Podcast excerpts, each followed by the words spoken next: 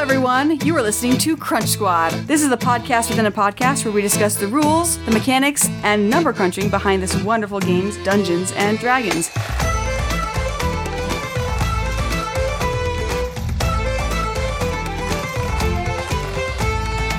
I'm not the normal host. I'm Mickey. I normally play the warlock Malamara, but today I am hosting so that our actual host can be interviewed. Today we're joined by Ned, it's me, guys. Hello. Awesome. Here's our resident kobold, our lovely druid. He's also responsible for many of our uploads getting up on the internet. And so if you like to listen to our podcast, big shout out to him because that's an important part of podcasting. How you doing tonight, Ned? I'm doing pretty swell. Our apartment complex had a garage sale, and I went and I bought myself a nice new beanie, and I'm just feeling pretty fly, you know? You're feeling the druid life. I Oh, feel it. yeah. Ned, what do you like about playing druid? Why did druid kind of attract you to that class of all of the classes that you could have? Yeah. When I try to think of what class in D&D is the most akin to a Swiss army knife, it is the druid. There are a lot of classes that have a lot of versatility both in and outside of combat. We've already talked a lot about how versatile the rogue can be and how versatile the warlock can be, but the druid I think kind of edges out a little bit over a lot of those classes, mostly because of the wide variety of spells that they can choose from. And while the Bard is also a very good Swiss Army knife kind of class, they have a lot of baked in support options trying to help their fellow party members get a bit of an advantage in combat and whatnot. But the Druid is very much just like a blank slate of I can do pretty much whatever I want. Absolutely. I've heard that druids, I those who've played druids uh, usually say it's one of the hardest classes to play because you have access to the entire spell list at the start of every day. Uh, I think it's druids, paladins, and clerics. Yeah. I believe have access to their full spell list, and so every long rest when you wake up, you have to choose so many spells to have at your disposal. But I feel like the druid has, like you said, a Swiss Army knife. They have the most combat utility and support spells that kind of uh, you can pick from every day. Whereas a bard, I feel like if you're a Swiss Army knife, you've kind of focused your Swiss Army knife. Whereas druid's like every morning, it's like let's see what we're gonna do today. Has there been anything so far that has surprised you about playing a druid?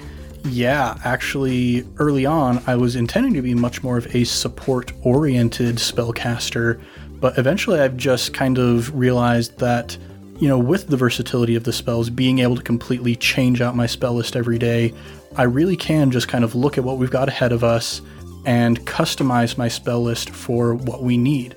If I know that we're going to be going into combat that day, I'll have Produce Flame ready. I'll bring in my Moonbeam and maybe a Flaming Sphere or a Thunder Wave.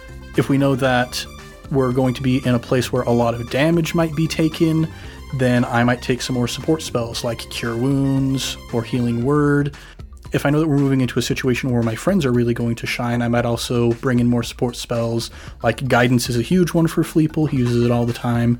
And then if I know that we're not going to be in combat, maybe we're going to be doing a little bit of just like exploration or some interaction, I can bring in some more utility spells like Pass Without Trace or maybe Mending or Speak with Plants or something like that.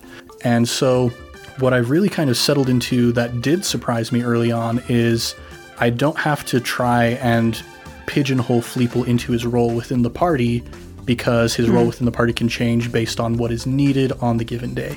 So far, have you found that to be a challenge of balancing the the combat utility and support spells, or have you had a time where you wished you'd taken a different spell, or you maybe prepared to be a support character? You're like, oh crap, well now I need combat. Yeah, there's always the moments where you get to that point where it's like, oh, it, this would be such the perfect time to have Pass Without Trace prepared right now because we need to sneak past these people, but I didn't think we were going to be sneaking today, so I don't have Pass Without Trace on me. There's an episode coming up in the future that we haven't listened to yet, but it's not going to be too much longer. Where like the group spent a long time coming up with this plan that really hinged on two specific spells that Fleeple had prepared. And so I prepared those spells, and then our plan kind of went sideways, and I was like, uh, uh, uh, uh, what, what do I do? What do I do now? I wish I had other spells that I could use. So when you get to that moment, you'll probably recognize it. I know exactly this situation you're talking about. And I want you to know I did not realize that you were um, floundering. So Oh, thank you. Both both in real life and as a as a character, you do a very good job of keeping cool under pressure. Uh, since my early childhood, I have been very good at swallowing my emotions. Uh, every every player is a little bit different in the way that they keep track of their spells. H- how do you keep track of spells? Do you have like the druid spell cards? Do you like to write out all of your spells so you know what's going on? Do you have, for lack of a better word, uh, a druid spell book that you instead of looking in the player's handbook or in Tasha's or in the myriad of other you know spells that you have access to? How do you keep track of your spells and keep track of what you've prepared for the day as a player. Yeah, so I actually use a website called magicalscrolls.com.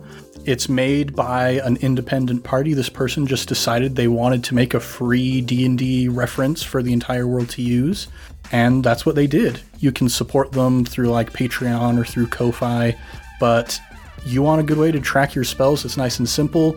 Just magicalscrolls.com and you can create an account where you can make spell books where it's like, okay, I know that I'm playing as Fleeple today. I'll bring up Fleeple's spell book, and it has all the details right there in front of you.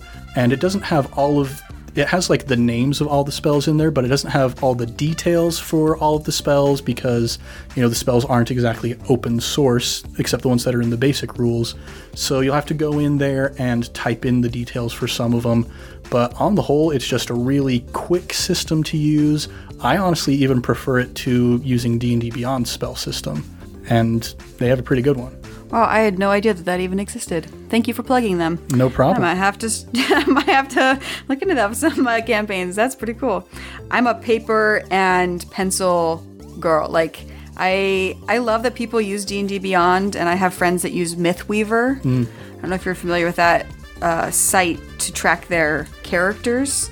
That way, no matter where they are, they just have access to a digital copy of their characters. But I have like binders. I keep binders and I write out all my spells and like my wizard. I was starting to create a legit like spell book for it mm. that had arcane symbols in it and had paintings in it and had the spell list so it looked really cool just for myself because I'm that kind of person I guess but I like to write it all out and so I didn't but I didn't know that there was all combined in one place what was that site one more time Magicalscrolls.com. that's awesome But yeah, it's definitely, you know, different strokes for different folks. I've heard a lot of arguments for, you know, if you take a stack of index cards and you write down every single word for all of your spells, there's just like an extra degree of connection that you have with that, having gone through and written down all the words. Um, that's not the way that I roll personally, but it's uh, definitely valid if that's the way that you like to do it. Yeah. Fortunately, I've only ever played spellcasters that don't have that many spells. Wizards only have so many spells, and warlocks only have so many spells. Uh, I think that my method would quickly fall apart if I were to play a druid because there are just so many spells, so many incredible spells, and so many specific spells Yeah. that really the wording of it is a big thing that I I don't know if Thomas likes this or not, but I'm a big like this is how I read it. Do you agree with that? Or do you like do you have a different interpretation of that? Because some spells are quite open to interpretation. And Yeah. so I try really hard when I when I cast a spell that I'm like, I, I'm pretty sure that's what this spell does, or it doesn't specifically say that I can't do this. What do you as the DM say?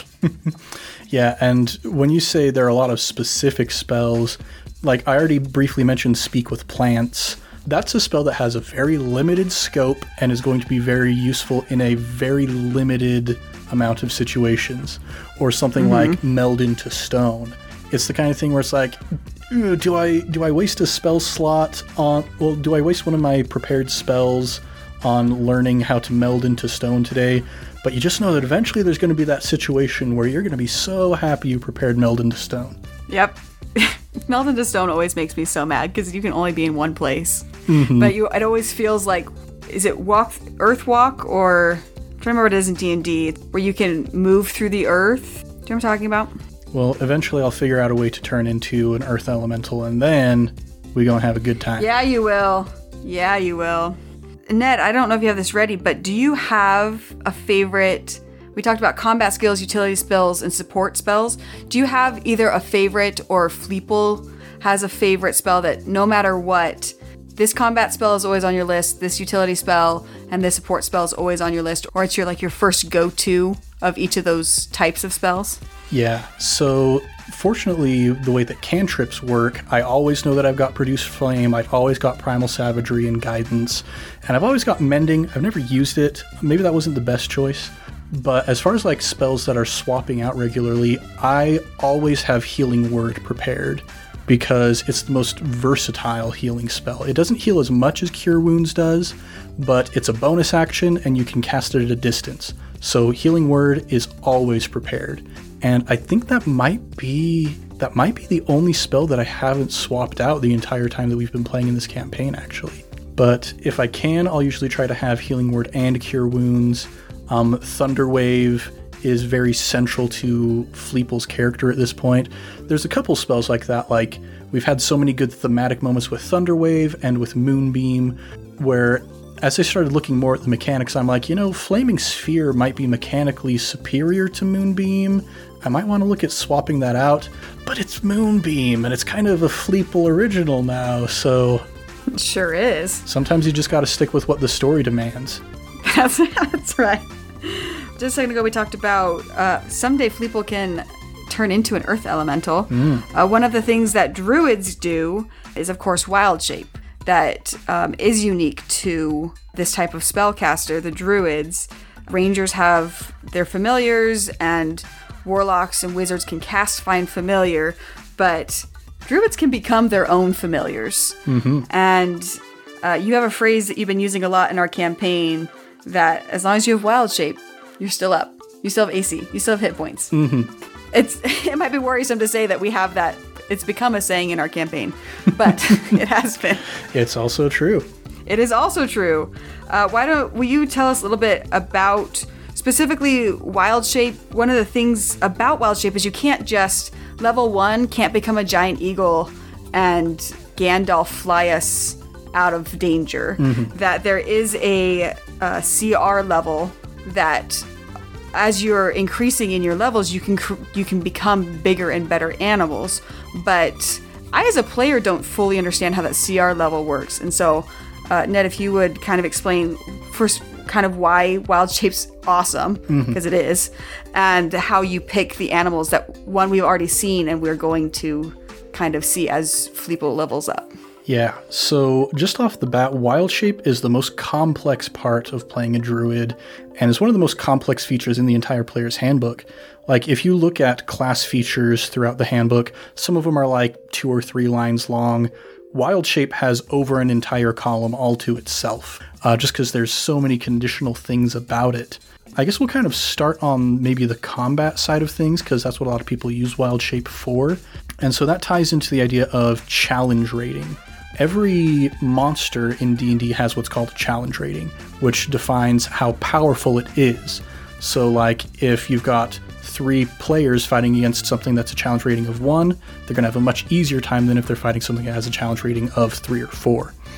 And to keep in mind that we want every player to scale with the game, start less powerful, and then eventually get more powerful, wild shape options are limited by challenge rating. You look at any beast stat block in the monster manual, and if it is under a certain number of challenge rating, you can turn into it.